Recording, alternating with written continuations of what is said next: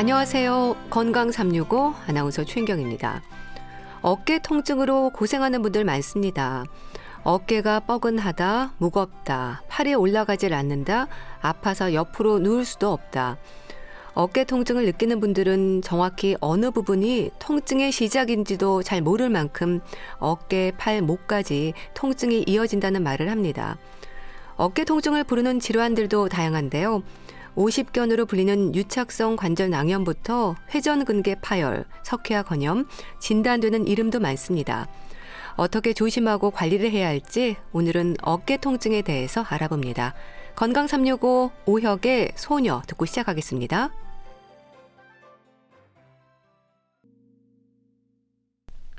KBS 라디오 건강 365 함께 하고 계십니다. 어깨 통증으로 고생하는 분들이 많습니다. 통증의 원인도 워낙 다양해서 잘 분별할 필요가 있을 텐데요. 일상에서도 큰 불편을 주는 어깨 통증. 경희대 한의대 침구과 김용석 교수와 함께 합니다. 교수님 안녕하세요. 네, 안녕하세요. 어깨 관절이라는 말을 네. 하잖아요. 네. 근데 어깨 통증이 있을 때 사실 어디가 통증의 시작점인지 잘 모르는 경우가 많습니다. 관절과 주변의 인대나 근육 또 신경 다 포함이 될 수 있는 건가요? 그렇죠. 이제 어깨는 우리 몸에서 가장 많이 움직이는 관절이거든요. 네. 그래서 이제 구조를 먼저 생각하면 이제 뼈가 있겠죠. 뼈는 세 개의 뼈로 이루어졌거든요. 팔에 있는 상완골이라든지 견갑골, 쇄골 이렇게 세 개로 이어졌고요. 네. 그다음에 각각의 뼈들이 만나서 이제 관절을 이루고요. 관절이 빠지지 않도록 해주는 게 인대거든요. 또 이 어깨 관절을 둘러싸고 있는 뭐 회전근개라는 근육이 있어서 움직임을 담당하고요. 예. 그 외에도 혈관이나 신경 뭐 이렇게 구조가 돼 있어요. 그런 구조물에 문제가 생기면 어딘가 문제가 생기면 어깨 통증이 발생할 수가 있죠. 예. 그만큼 구조가 복잡하게 이루어졌기 때문에 증상도 아주 다양하게 나타날 수가 예. 있습니다. 우리가 50견으로 말하는 유착성 관절 낭염은 동결견으로도 불리죠. 가장 대표적인 어깨 통증의 원인이지 않나 싶은데 어떨까요? 그렇습니다. 이제 50견이다, 뭐 유착성 관절염이다, 동결견이다 이 세 가지는 모두 같은 질환을 다르게 표현한 거거든요. 예. 주로 이제 어, 한쪽 어깨에 심한 통증과 함께 이제 굳어 있으니까 동시에 관절 주머니가 붙어서 유착이 돼서 움직임이 잘 안 되는 거예요. 그러니까 어깨를 사용하는 일상생활에 상당히 불편감을 느끼게 되지요. 예. 그 유착성 관절 낭염은 50견으로도 불려서 그런지 노화를 일단 떠올리게 되는데요. 근데 이게 젊은 나이에도 올 수 있다고 들었습니다. 그렇죠. 이제 50견이라는 건 뭐냐면 50대 중반에 가장 많이 발생하는 어깨 질환이다. 예. 그래서 50견이라고 붙여지거든요. 예. 근데 요즘은 50견이 아니라 40견이라는 말이 나올 정도예요. 예. 50대만 걸리는 어깨 질환이 아니라는 거지요. 어떤 분들은 40대 분한테 어 이게 50견입니다. 저는 40밖에 안 됐는데요. 이런 음. 분들도 있어요. 음. 또 어떤 분들은 어 60대 오셨는데 50견입니다. 그러면 저는 50이 넘었는데 왜 걸려요? 이렇게 아. 하시는 분도 그래요. 그러니까 50대만 걸리는 게 아니고요. 예. 최근에는 뭐 스마트폰을 많이 사용하거나 이제 컴퓨터 많이 사용하기 따라서 뭐 스트레스라든지 피로라든지 뭐 저, 체질에 의해서 젊은 층에서도 사실 많이 늘어나고 있는 추세라고 볼 수가 있습니다. 예. 근데 50견 회전 근개 파열, 석회화 건염, 어깨 충돌 증후군도 있고요. 지적이 되는 어깨 질환들이 참 많습니다. 근데 어깨 관절과 주변이 손상이 좀 되기 쉬운 곳인가요? 그렇죠. 이제 앞에 말씀드린 어깨 관절의 움직임이 가장 크거든요. 예. 가장 넓어요. 그리고 우리 몸에서 가장 많이 사용되는 게 어깨 관절이에요. 팔을 많이 쓰니까요. 음. 그만큼 또 구조가 복잡하게 이루어졌기 때문에 다양한 질환이 발생하거든요. 그렇다 보니 뭐냐면 정확하게 뭐가 문제인지를 판정하기가 조금 어렵다라는 거예요. 그래서 잘 구분해야 되거든요. 이제 구체적으로 보면 어깨 통증이라는 것이 관절에서 발생한 뭐 퇴행성 질환, 관절염을 포함을 해서 음. 뭐 인대가 찢어지거나 손상된 경우, 또 근육이 찢어지거나 근육에 어떤 문제가 생겨 생기는 통증, 예. 뭐 석회관 건염, 오십견, 뭐 충돌 증후군, 뭐 신경이 눌리는 현상 이런 것들이 다 어깨 통증을 유발할 수가 있죠. 예. 그럼 이렇게 다른 이름으로 불리는 걸 보면 원인이나 증상에도 차이가 있는 거겠죠? 질환들의 특징적인 증상들이 어떨까요? 어, 특징적인 소견들을 좀 하나 말씀드리면 첫 번째가 이제 근육에 문제가 생기는 경우 근막 통증 증후군이라고 많이 얘기를 하잖아요. 네. 그러니까 근육이 뭉쳐갖고 음. 생기는 통증이거든요. 네. 그러니까 그 뭉친 부위를 손가락으로 누르면 뭐 심하게 통증이 막 생기고 뭐 저리거나 뭐 시린 증상 깜짝깜짝 놀랄 정도거든요. 그래서 이런 오십견과 달리 이제 이런 경우는 뭐 두통이라든지 근육통이 이제 같이 나타나게 되고요. 예. 그다음에 이제 회전근개 파열이잖아요. 파열이라는 거는 뭐예요? 찢어졌다, 끊어졌다 이렇게 되는 거거든요. 예. 어깨를 움직여주는 네 개의 뭐 힘줄이 그런 회전근개가 끊어지거나 손상돼서 통증이 생기는 거예요. 그러면 뭐 힘이 팔에 힘이 떨어지겠죠. 그리고 통증도 생기고요. 근데 이런 경우에 특징적인 건 뭐냐면은 팔을 이제 앞으로 올릴 때 한 20, 120도에서 160도 사이에 올릴 때 가장 통증이 심해요. 예. 그리고 그 이상 넘어가면 쉽게 올릴 수가 있지요. 예. 그러니까 이건 50견하고 조금 다른 거고요. 예. 강제로 팔을 들어 올리 팔을 들어 올리면 아프긴 해도 올라가지만 어느 정도까지는 아프다가 그 단계를 지나면 통증이 좀 덜해지는 게 아주 특징적인 소견이라고 볼 수 있겠고요. 예. 또 석회가 건염이라는 거 있어요. 이게 아주 극심하게 통증이 생기는 경우인데요. 특히 이제 3, 40대 많이 생기고 5, 60대에도 이런 증상들이 생길 수가 있어요. 그러니까 어깨를 오랫동안 사용하니까 이제 힘줄이 마모돼서 여기에 이제 석회가 들어오면서 문제가 생기는 거거든요. 이런 경우는 너무 심한 통증을 생기기 때문에 아주 팔을, 팔을 들어 올리기 이렇게 쉽지가 않지요. 네. 그 외에도 또 목 디스크도 있거든요. 근데 목이나 어깨 부분이 통증하고 뻣뻣한 이런 증상들이 생기고 팔 끝이 손가락 끝이 저리고 아프게 되는 게 이제 목 디스크의 특징적인 소견이죠. 네. 그러니까 가장 통증이 좀 심한 것으로 지적이 된다면 석회화 건염인 거죠? 그렇죠. 이제 석회화 건염은 그 말로 건 조직에 석회가 침착해서 염증이 생긴다는 거거든요. 그러면 뭐 통증이 나타나는데 아주 통증이 심하게 되거든요. 네. 이게 손상된 힘줄에 산소가 부족하거나 그 힘줄이 자꾸 눌리면서 발생하는데 이 통증이 아주 심하고 또 예상치 못하게 갑자기 온다는 거예요. 네. 어느 정도 통증이 점점 점점 심해지면 아 아프겠다 이렇게 예측이 가능하지만 갑자기 극심한 통증이 생기면 미리 대비를 하기 못하기 때문에 아주 통증이 생기면 두렵게 되죠. 네. 극심한 통증으로 얘기가 될 수 있다고 하셨는데 이게 돌아 누울 수도 없을 만큼 아프다고 하더라고요. 그럼 수면 장애로도 이어질 수 있겠어요. 아무래도 그렇죠. 석회가 건염의 주된 증상들은 아주 심한 통증이거든요. 예. 어, 그래 갑자기 또 아프고 이런 현상들이 생기면서 특히 이제 이렇게 환자분들을 얘기해요. 막 팔이 빠지는 것 같다, 뭐 부러지 듯한다 이런 통증들이 생기거든요. 대개 이제 어깨 관절 앞부분에 나타나고요. 팔 아래로 내리거나 어, 또는 목으로 뻗치기도 하고요. 어깨 부위를 누르면 아주 심한 통증을 손도 못 대게 예. 하게 되거든요. 그러면 이 통증으로 인해서 어깨 관절 운동이 대부분 하지 못하게 되는데 특히 이제 팔을 앞으로 올리거나 옆으로 올리기가 상당히 심해지고요. 예. 통증이 심하면 아픈 쪽으로 눕기도 힘들어지니까 어떻게 해요? 잠자기도 음. 어려워지는 거죠. 예. 회전근개 파열은 어떨까요? 이름만 들으면 파열이라는 단어가 주는 두려움이 또 있는데요. 그렇죠. 이제 파열되면 찢어졌다. 어, 이러면 수술해야 되는 거 음. 아니야? 음. 이렇게 이제 두려워하는 경우가 있거든요. 이제 회전 근개라는 건 어깨 관절 주위를 덮고 있는 그 네 개의 근육의 힘줄이거든요. 음. 그게 파열됐다는 건 찢어졌다는 거예요. 찢어지면 어떻게 됐어요? 어깨 관절이 불안정하게 되겠죠. 쪼여지면서 염증이 생기면서 통증이 생기니까 이런 현상가 생기고요. 음. 이렇게 되면은 팔을 움직일 때 제대로 힘을 못 빠지니까 그러면 예를 들면 열 가닥이 있어야 힘을 받아야 되는데 그게 끊어지게 되면 여덟 가닥, 음. 여섯 가닥이라면 힘이 빠질 거 아니에요. 네. 그러면 스스로 움직이는데도 문제를 생기고 이렇게 통증이 생기기도 하거든요. 네. 그러나 이제 파열이 됐다고 해서 모두 다 수술하는 건 아니에요. 파열의 정도가 너무 크지 않는 이제 부분적인 파열이 있을 때는 염증을 좀 줄여주면서 네. 보존적인 치료만 하면 개선이 되고요. 또 보존적인 치료를 계속했는데도 통증이 가시지 않고 이런 파열된 찢어진 범위가 넓은 경우에는 이제 수술을 이렇게 해보기도 하죠. 예. 또 50견은 시간이 지나면 증상이 사라진다고 말하는 분들도 있습니다. 어떨까요? 그렇죠. 이제 50견은 아까 이제 동결견이라고 네. 말씀드렸잖아요. 동결이라는 거 얼어붙었다는 거거든요. 그거는 마치 몇 가지 단계를 거쳐서 나타난다 이렇게 볼 수 있어요. 마치 이제 얼음이 얼었다가 녹는 과정이다 이렇게 이해하시면 좋거든요. 네.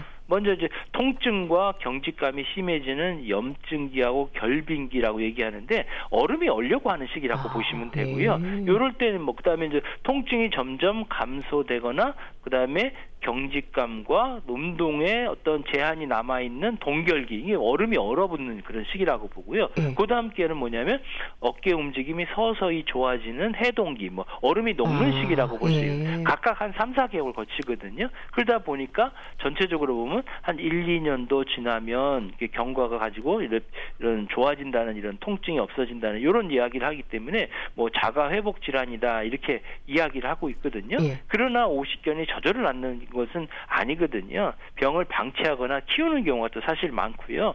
그 기간 동안에 치료를 받지 않으면 통증이나 불편감이 심하잖아요. 네. 계속 그렇게 살 필요는 없지요. 음. 적절하게 치료를 해서 그 시기를 조금 더 단축시킬 필요는 있는 거죠. 음.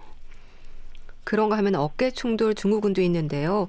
이거는 젊은 층의 환자들이 많다고 하던데 뭐 스포츠 손상이라든지 사고가 원인이 되는 경우가 많을까요? 그렇죠. 이제 어깨 충돌 증후군이라는 건 뭐냐면은 어깨 를 움직일 때 뭔가 충돌이 나타난다는 아, 거예요. 네. 대개 보면 어깨를 많이 쓰는 운동을 하는 경우가 많이 나타나는 거거든요. 특히 네. 이제 팔을 어깨 위 높이 올리는 이런 운동을 많이 하는 경우에 이렇게 나타나거든요. 그러니까 어깨 충돌 증후군 같은 경우는 주부들 같은 경우에 보면 저 멀리 뭐 청소하다가 보면 이 가구 밑에 있는 먼지를 닦으려고 아. 팔을 올라갈 때 어 하는 경우 네. 있잖아요. 네. 요런 경우에 어깨 충돌 증후군을 아. 볼 수가 있고요. 네. 요런 경우에는 되게 많이 쓰는 사람들이 생기는 거거든요. 그러다 보면 요즘은 이제 자기 체력 관리기 위해서 운동을 좀 많이 하는 분들이 많잖아요. 젊은 사람들 가운데. 네. 근데 덤벨 같은 거 드는데 너무 무거운 거를 부정확한 어떤 자세로 무리하게 들거나 심하게 반복하게 되면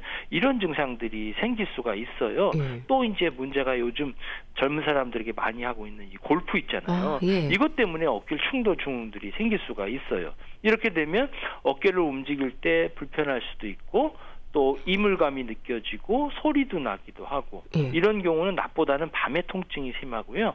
옆으로 누울 때 어깨가 말리면서 통증이 심해지는 경향이 있죠. 예.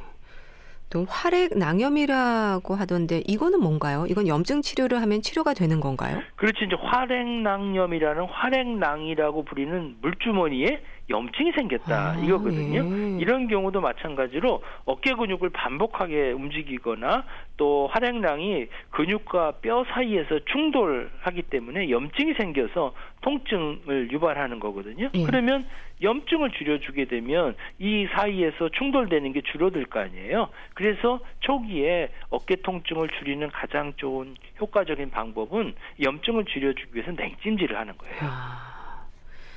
또 이 부분도 궁금합니다. 어깨 관절염 진단을 받았다는 분들도 있거든요. 어떤 상태를 말하는 건가요? 보통 이제 관절염 하면 무릎 관절염 생각하시죠. 예. 예. 관절하면 무릎 말고도 쉽게 관절염에 노출될 수가 있는 경우가 많지요. 예면 뭐 척추지라든지 무릎이라든지 손, 그 다음에 이제 어깨 관절염이 많이 생기거든요. 예. 어, 어깨는 손을 많이 움직이게 하는 이런 관절이기 때문에 어깨 움직임이 제한되면 뭐 팔이나 손까지 통증이 나타날 수가 있는데 이 어깨 관절염은 일차성 관절염하고 2차성 관절염으로 나눠요. 음. 1차성은 우리가 이제 많이 써서 생기는 일종의 이제 퇴행성 관절염이 거기에 속하는 거고요. 음. 2차성 관절염이라는 어떤 원인에 의해서 2차적으로 통증이 생긴다는 관절염이 생기는 거라고 보면 뭐 회전근개 파열이나 이런 것들로 인해서 2차적으로 관절염이 생길 수가 있지요.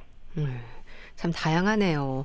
어깨 인대가 찢어지거나 손상이 되고 근육이 파열되기도 하고 또 주변의 염증이나 신경이 눌리기도 하고 그렇다면 이렇게 각기 다른 원인들에 있어서 정작 환자들은 어떨까요? 증상의 부위라든지 잘 알고 오시나요? 어, 사실 이제 어깨 관절에 어떤 이상이 생기거나 또 구조물들이 여러 가지가 있기 때문에 어, 정확하게 어느 부위라고 표현하시는 경우는 음. 그렇게 많지는 아, 예. 않고요. 그냥 단지 어깨가 아픕니다. 팔을 잘 안 돌아가네요. 뭐 이렇게 말씀하시고요. 그 아픈 부위를 손으로 한번 짚어보세요. 그러면 명확하게 짚지 못하는 경우가 또 많고요. 또 아픈 부위가 나는 여기라고 생각하는데 어. 의사 선생님 볼 때는 거기가 아닌 경우도 예. 있거든요. 그게 왜 그러냐면 아픈 부위가 내가 아픈 부위를 눌렀을 때의 자세하고 지금 의사가 선생님이 예, 눌렀을 때 그 자세가 조금 틀려지는 경우가 있거든요. 아, 예. 같은 아픈 데를 하더라도 앉아 있을 때 하고요, 누웠을 때 하고 서 있을 아. 때가 위치가 좀 다르기 때문에 그럴 수가 있어요. 또 어떤 부위 같은 경우는 저희가 이제 치료하기 위해서 환자분들이 아픈 부위를 이렇게 만져다 보면 예. 거긴 아프지 않은데요 이렇게 되면 아프진 않은데요 그러다가 제가 한번 눌러보면 음. 어 거기도 아프네요 이런 경우도 있지요. 예. 그리고 또 목 디스크로 불리는 경추, 추간판 탈추증 환자들도요. 어깨 통증으로 힘들어하지 않나요? 그렇죠. 보통 어깨 통증이 생기면 어깨 관절에 문제만 있는 거라고 생각하기 쉽지만 음. 목 디스크 때문에 생기는 경우도 있어요. 그러니까 어깨 통증이 지속적으로 나타나면 일단 목 디스크를 의심할 필요가 있거든요. 음. 목 디스크는 목 통증 외에도 어깨 위쪽에 통증이 나타나고 그렇기 때문에 어깨 질환하고 유사한 이런 형태가 나타나는데요.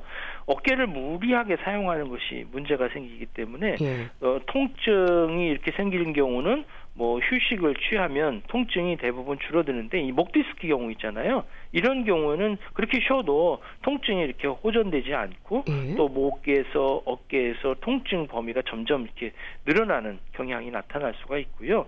이제 목 디스크는 신경이 눌려서 생기는 거니까 아무래도 통증 외에도 저린다는 증상들이 생기고요. 예. 이게 압박이 어디에 따라서 증상들이 더 심해지는데 특히 이제 고개를 숙일 때보다는 뒤로 젖힐 때 아, 통증이 더 심하고 예. 뭐 저리기도 하고 아, 예리한 통증이 나타나는 경우가 목 디스크의 증상이죠. 예.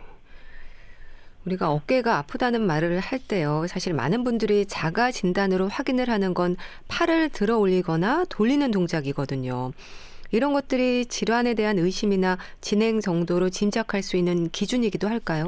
그렇죠. 이제 어깨가 아프다 그러면 이제 스스로 먼저 움직일 수 있는지 또 어느 정도까지 올라가서 움직임이 예, 제한이 되는지 또 어느 각도에서 걸리는 듯한 느낌이 드는지 또 어떤 동작을 할 때 아픈지 또 힘이 좀 떨어졌는지 이렇게 증상들을 잘 관찰해 볼 필요가 있는데요. 예. 문제는 뭐냐면 증상이 비슷비슷하거든요. 그러니까 잘못된 진단을 자가 진단을 할 수가 있어요.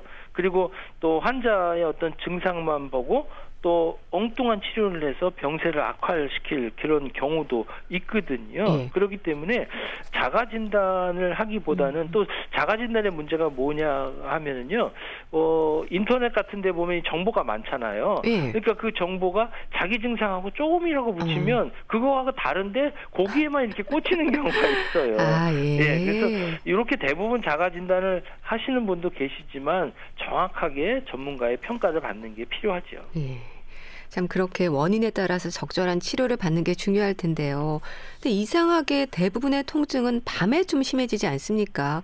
어깨 통증도 그렇지 않을까 싶어요. 그렇죠. 대부분의 통증은 밤에 좀 심한데 어깨 통증도 그렇거든요. 예. 왜냐하면 이제 주로 낮에는요 앉거나 서서 일을 하잖아요. 예. 그러니까 어깨 관절 간격이 넓어져 있으니까 아, 통증이 덜해요. 그렇군요. 근데 밤엔 어떻게 누웠잖아요. 음. 그러면 어깨 관절 간격이 수평이 되면서 좁아지거든요. 그 러면 거기 관절량이 수축되면서 염증이 쉽게 자극이 되거든요. 네. 그래서 그렇고요. 또 하나는 뭐냐면 어 밤이 되면 이제 수면을 유도하는 호르몬이 멜라토닌이잖아요. 네. 근데 요게 염증성 사이토카인을 자극해서 밤에 통증이 심해지는 거예요. 네. 또 하나는 뭐냐면 겨울철에는요. 찬바람 때문에 혈액순환에 문제가 생겨서 통증이 음. 좀 악화되는 이런 형태가 나타날 수 있어요. 음. 그리고 또 이제 한의학적으로 보면은 이제 어혈과 밤과 또 많은 관계가 있거든요. 봄에 혈액이 제대로 돌지 못해서 한 곳에 정체되어 있는 그 어혈이 밤에는 온도가 내려가면서 혈액순환에 문제가 생기기 때문에 예. 밤에도 통증이 심하게 나타나는 거죠. 예.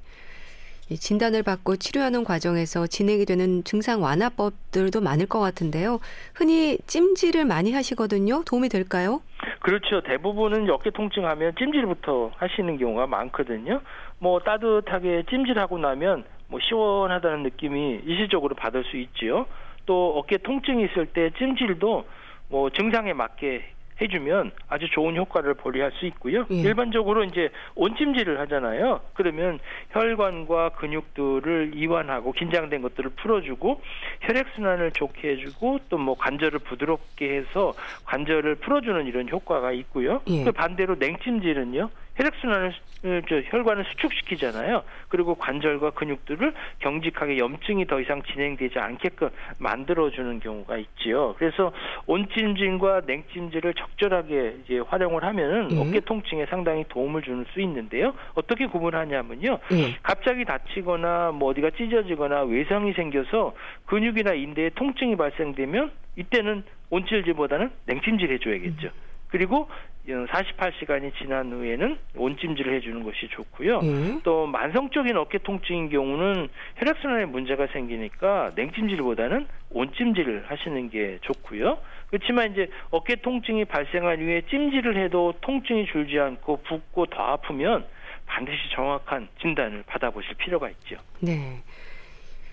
또 어깨 질환으로 고생하는 경험이 있는 분들은 어깨를 많이 움직이지 않는 게 좋은 건지 운동에 더 신경을 써야 하는지도 궁금합니다. 어떨까요? 그렇죠. 이제 어깨 아프면 무조건 움직여라. 어, 아프면 움직여라. 그래야 좋아진다라고 네. 생각하는 경우가 많은데요. 네. 움직임을 해야 될 경우도 있고 또 하지 말아야 될 경우가 있어요. 그래서 정확하게 감별 진단해야 되는 거거든요. 음? 앞에 말씀드리면 어깨 충돌 증후군 같은 경우는 팔을 어깨 이상 높이 계속 움직이기 때문에 그 뼈로 인해서 어, 부딪혀 갖고 그 파열이 생겨 버리는 거거든요. 충돌이 음. 생기는 거니까 어깨 높이 이상으로 계속 움직이면 계속 문제를 일으키잖아요. 그러면 운동을 조금 덜 해야 되겠죠. 음. 근데 오십경 같은 경우는 안 움직이는 거니까 계속 높여주는 운동 팔을 운동 범위 넓혀주는 운동을 해줘야 되겠죠. 예. 그러니까 어, 어느 부위에 운동을 해야 될 건지 해야 될지 말아야 될 것인지는 무엇보다 중요한 건 정확하게 감별 진단을 해야 되겠고요. 예. 또 운동 범위를 넓혀주는 서서히 운동은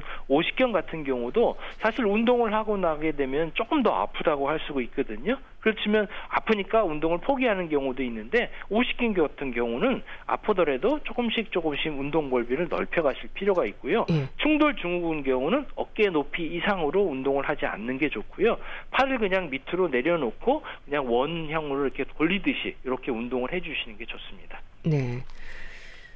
그 침이나 부항 또 전기 자극 치료도 증상 완화에 도움이 되는 건가요? 그렇죠. 이제 한의학에서 어깨 통증에서 기본적으로는 침, 뜸, 약 뭐 이렇게 할 수가 있거든요. 네. 부항도 하게 되고요. 사실 침 치료가 가장 효과적인데 통증을 완화시켜주고 관절의 운동 범위를 넓혀주는 경우가 효과가 있어요. 특히 이제 굴곡 운동들을 개선시켜주는 효과가 있는 것으로 알려져 있고요. 네. 통증에는 처음에는 이제 통증을 완화시켜주고 이제 후기에는 이제 운동 범위를 넓혀주는 경우도 있고요.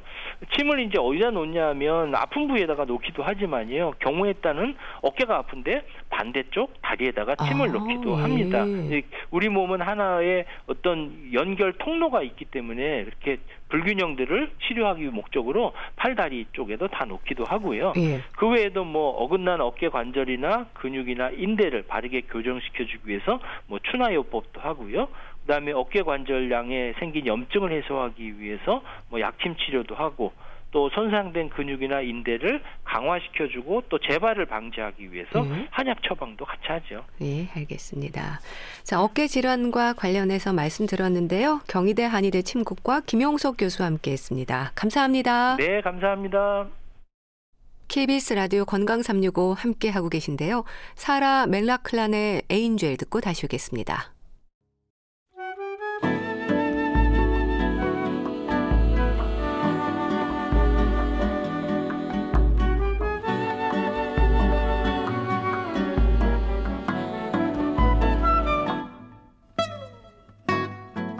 건강한 하루의 시작. KBS 라디오 건강 365. 최윤경 아나운서의 진행입니다.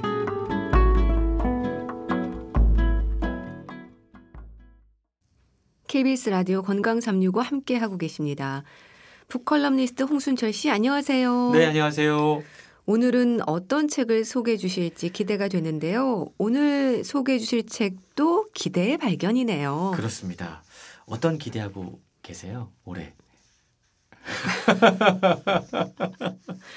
올해는 뭐 좋은 일들이 좀 많아질 거라고 기대를 네. 하는데요. 사실 새해가 되면 많은 분들이 어떤 기대를 하잖아요. 네. 기대는 분명히 긍정적인 효과가 있습니다. 사람마다 다 기대하는 게 있고 또 어떤 분들은 내가 실제로 기대를 했더니 그게 이루어지더라. 아. 이런 이야기 하는 분들도 계시거든요. 그렇네요. 그런 경우도 있어요, 실제로. 그렇습니다.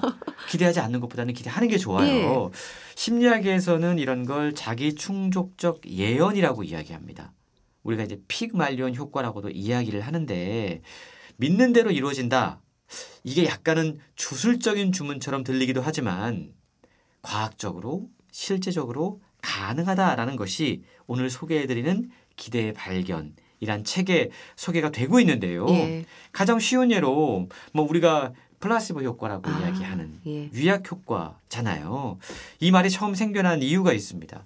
진통제인 몰핀이 부족했던 제2차 세계대전 때 환자들에게 몰핀이 부족하니까 생리식염수를 주입을 했어요. 그리고 진짜 진통제를 맞았다 라고 안심을 시켰습니다. 네. 그러자 효과가 실제 진통제를 맞은 환자와 큰 차이가 없었습니다. 음. 그냥 생수를 카페인이 첨가된 에너지 드링크다라고 믿고 마시도록 했더니만 혈압도 그에 따라 달라졌다라는 실험 결과도 있습니다. 예. 심지어 이거 가짜 약이에요. 라고 알려줘도 플라시보 효과가 나타나기도 합니다. 아. 왜 이런 일이 벌어지는 걸까? 예. 교사들이 학생들에게 너는 잘 해낼 수 있어. 긍정적인 기대를 끊임없이 주입을 해주면 실제로 그 학생의 성적이 올라가더라 라고 하는 실험, 로젠탈 효과라는 것도 있습니다. 기대가 실제로 현실을 바꿔낸다라는 건데요. 예. 영국 출신의 의학 전문 기자인 데이비드 롭슨은 최신 심리학의 연구 결과들을 토대로 어떤 일들이 벌어질 것이다 라고 기대를 하면 진짜 그 일이 벌어질 수 있다. 이게 바로 기대 효과다라고 이야기하면서 책을 통해서 그 엄청난 힘과 중요성을 이야기하고 있습니다. 예. 일단 새 연초의 읽기에 딱이네요. 그러니까 심리학의 연구 결과들을 토대로 하는 기대 효과, 특히 과학적인 분석에 더해진다는 거죠. 그렇습니다. 주술적인 주문이 아니라 과학적인 분석에 의해 이것이 실제로 입증이 되고 있다라는 겁니다. 예. 우리 뇌는요, 참 되게 똑똑해요. 음. 근데 정확하지 않다고 그럽니다. 아. 정보를 습관적으로 처리하고 심지어 왜곡해서 받아들이기도 합니다. 네. 우리 뇌가 몸의 다양한 몸의 감각 기관들로부터 들어오는 많은 정보들을 어떻게 처리할까요? 너무 많은 정보가 있다 보니까 우리 뇌는 기존에 갖고 있던 사전 정보들 음. 그리고 아 이렇게 될 거야. 이거 입력하면 이렇게 돼라는 예측을 통해서 일부 정보는 증폭시키고 다른 많은 것들은 무시합니다. 예. 그런 식으로 현실을 해석해낸다고 그래요. 그러니까 우리는요, 현실을 있는 그대로 보는 게 아니라 뇌가 해석한 그 현실을 우리가 보고 있다라는 음. 거죠. 예. 이걸 조금 어려운 말로 얘기하면 뇌의 편향성입니다. 근데 이걸 이해하고 나면 뇌가 하나의 예측 기계다. 그런데 이 예측 기계가 자기 편의대로 어떤 건 축소하고 어떤 거는 확대해서 작용한다, 받아들인다 라는 걸 이해하고 나면 우리는 기대 효과를 이용해서 현실의 엄청난 변화를 가져올 수 있다는 겁니다. 예. 그게 바로 이제 이 책이 이야기하는 기대 효과라고 하는 건데 우리가 반드시 알아야 하는 점은 기대 효과에는 긍정적인 기대 효과가 있는가 하면 반대로 부정적인 기대 음. 효과도 있다는 거죠. 예. 긍정적인 기대는 긍정적인 결과를 낳을 수 있습니다. 반대로 부정적인 기대는 부정적인 결과를 낳기도 합니다. 예. 참 예측 기계의 작용 원리 점점 궁금해지는데요.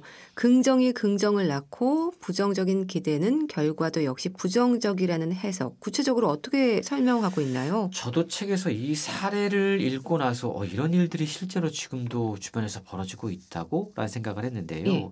일단 1970년대 후반에 미국에서는요.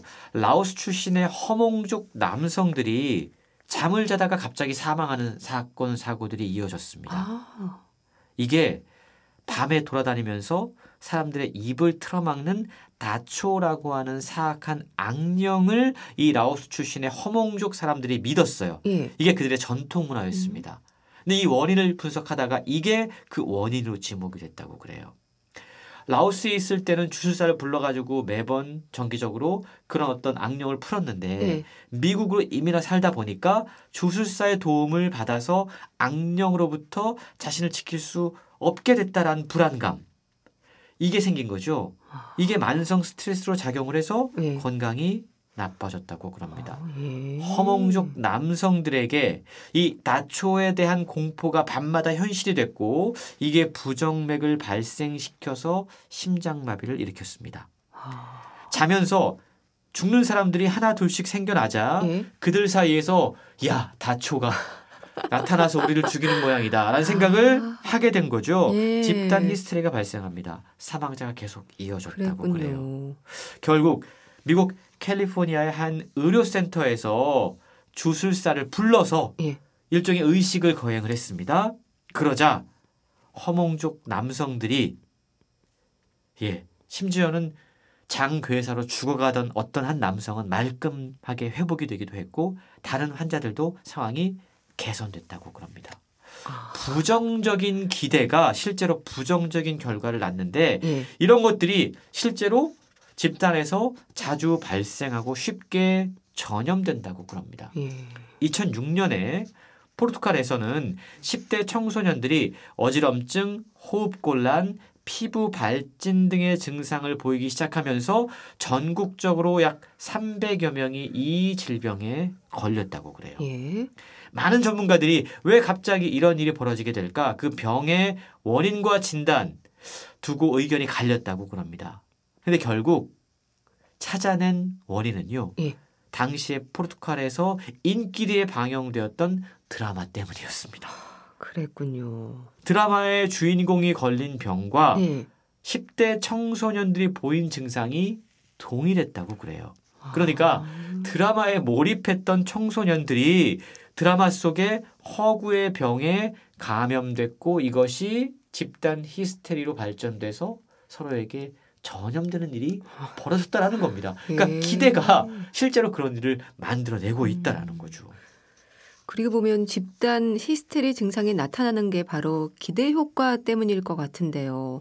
그러니까 어떤 믿음이나 기대가 우리가 생각하는 것보다 더 강한 힘을 갖고 있나 봐요. 그렇습니다. 미국의 제2대 대통령 존 애덤스 그리고 3대 대통령 토머스 제퍼슨이요. 같은 날 숨을 거뒀습니다.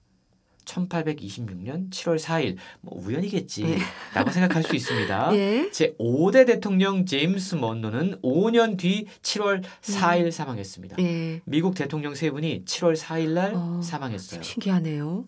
어, 이게 정말 우연일까? 음. 근데 7월 4일은요. 미국 독립 선언일입니다. 아. 책의 저자는 이건 단순한 우연이 아니라 대통령이기 때문에 네. 내가 적어도 이 중대한 기념일까지는 살아야 돼. 아. 이 강한 의지가 여기에 작용했을 것이다. 음. 이렇게 해석을 하고 있다는 겁니다. 그러니까 이러한 사례들을 단순히 미신이나 우연으로 간주하기보다는 일종의 기대 효과가 만들어낸 결과 예. 이렇게 책은 해석하고 있다는 거죠. 자기 몸 상태에 대한 마음가짐, 기대 수준도 실질적으로 건강에 영향을 미칠 수 있다라고 책은 이야기하고 있는데요. 예. 그리고 이러한 기대 효과를 운동이나 다이어트, 스트레스 관리 등에 적극적으로 활용하면 우리의 삶을 보다 풍요롭게 만들어 갈 수 있다라는 겁니다. 건강을 위해서 우리가 운동을 시작하죠. 네. 근데 이게 참 유지하는 게 아유 쉽지 않아요. 너무 어려운 일입니다. 예. 저도 시작했는데 벌써 음. 예, 흐트러지고 있거 든, 요 예. 그러니까 운동으로 몸에 있던 에너지를 소진하고 근육에 젖산이 쌓이면 피로감을 느끼기 때문에 지속하기 힘들어요. 그리고 어느 순간이 되면 아 이제 못할 것 같아. 음. 몸이 움직일 수 없을 것 같아 라는 느낌이 들면서 근육에 제동이 걸립니다. 그런데 최근요. 하지만 우리가 정말 전력을 다했기 때문에 우리 몸에 에너지가 고갈됐고 그래서 운동을 유지하지 못하는 음. 걸까? 라는 질문을 던지고 있어요.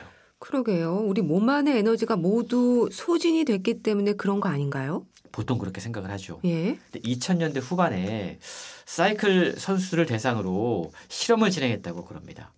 그런데 근육에 쌓인 피로감이 아니라 뇌가 정해놓은 운동량의 한계에 따라서 우리가 피로감을 느낀다라는 아. 사실을 밝혀냈다고 그럽니다.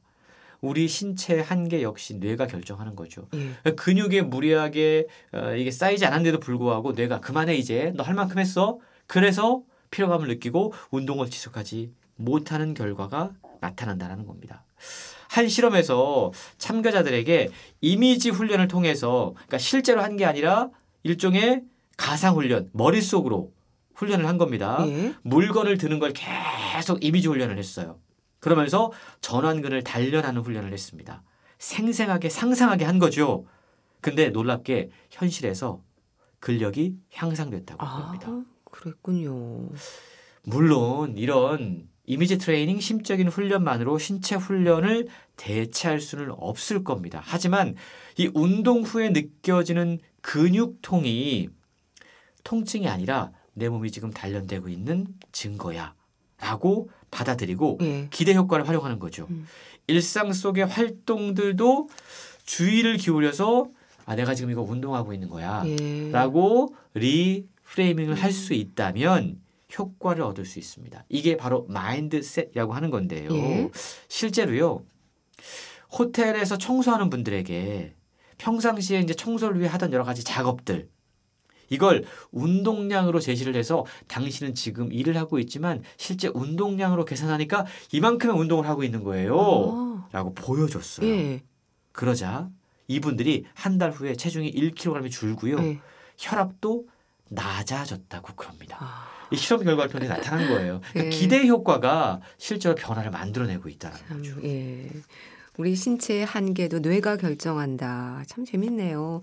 다른 분야에서도 그럼 실험이 진행이 되는 건가요? 그렇습니다. 음식도 마찬가지로 기대 아, 효과를 음식도요. 우리가 네, 생각해 볼 수 있습니다. 한 실험에서 참가자 A 그룹에게는 달걀 2개와 치즈 30g을 그리고 또 다른 B 그룹에게는 달걀 4개와 치즈 60g을 보여줬어요, 일단. 예. 그러니까 A 그룹보다 B 그룹이 2배를 음. 더 보여준 거죠. 음. 그리고 실제로는 두 그룹 모두에게 달걀 3개와 치즈 45g으로 요리한 아. 오믈렛을 제공했습니다. 그러니까 실제 양과 다른 그런데 이미 사전에 봤잖아요. 그러니까 예. 본인은 내가 아 달걀 음. 4개와 치즈 60g으로 만든 오믈렛을 먹는다라고 생각을 했던 거겠죠. 예. 근데 달걀 2개와 치즈 30g을 본 그룹은요. 포만감이 낮아서 음. 다음 식사 때 다른 음식을 더 많이 먹었다고 그래요. 아. 이 포만감이라고 하는 게 위장에서 네. 느끼는 게 아니고요. 뇌에서 판단하는 셈이 아, 재밌네요. 라는 거죠. 음. 이걸 우리가 잠에도 적용해 볼 수가 있습니다. 불면증에도요. 예. 불면증도 상당 부분 기대 효과와 관련이 있다고 그럽니다. 잠을 충분히 잤으면서도 제대로 못 잤다라고 불평하는 분들이 있죠. 혈압이 높았고 인지 능력도 떨어졌다고 그럽니다. 반대로 충분히 못 잤는데 불면증을 호소하지 않은 사람들은 혈압이 높지 않았다고 그럽니다. 예. 잠을 깊이 자지 못하면 다음날 힘들 것이다 라는 걱정을 버려버리고 차라리 깨어있으려고 노력하는 게 불면증 치료에 오히려 더 낫다 라는 연구 결과도 있다고 그럽니다. 예. 스트레스도 기대 효과를 통해서 우리가 다르게 이해해 볼 수가 있는데요. 호흡이 불안정하고 심장이 빨리 뛰어요. 그러면 아 내가 지금 어, 스트레스 받고 있네. 음. 어 부정적으로 생각하지 말고요. 예?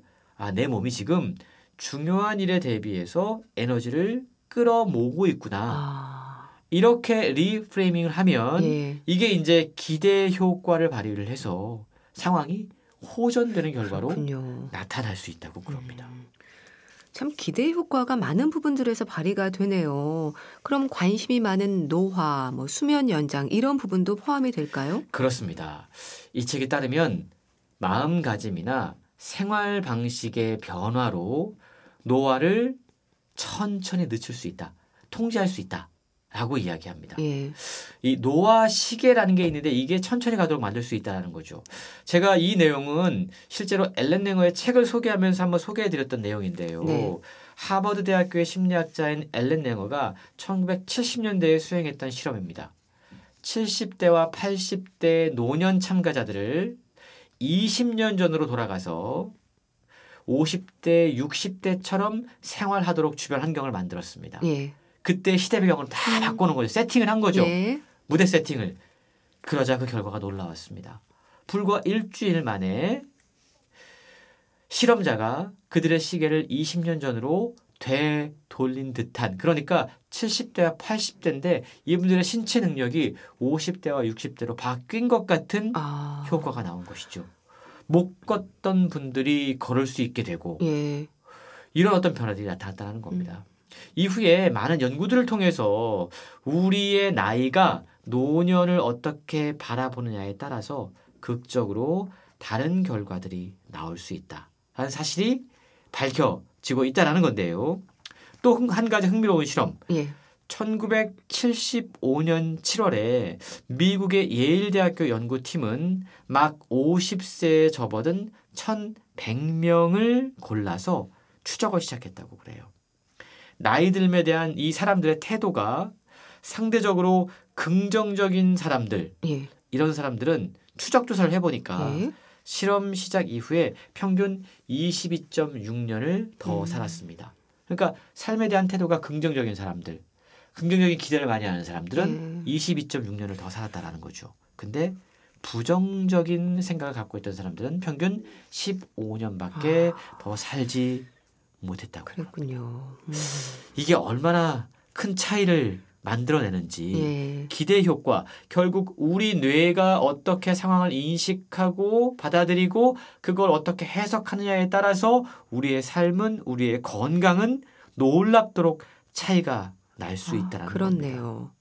내가 아직 할 일이 있어. 예. 그리고 나는 젊은 세대와 비슷하게 어떤 일들을 해낼 수 있어라는 자신감이 있는 분들 이런 분들의 평균 수명은 훨씬 더 늘어날 수 있다라는 겁니다.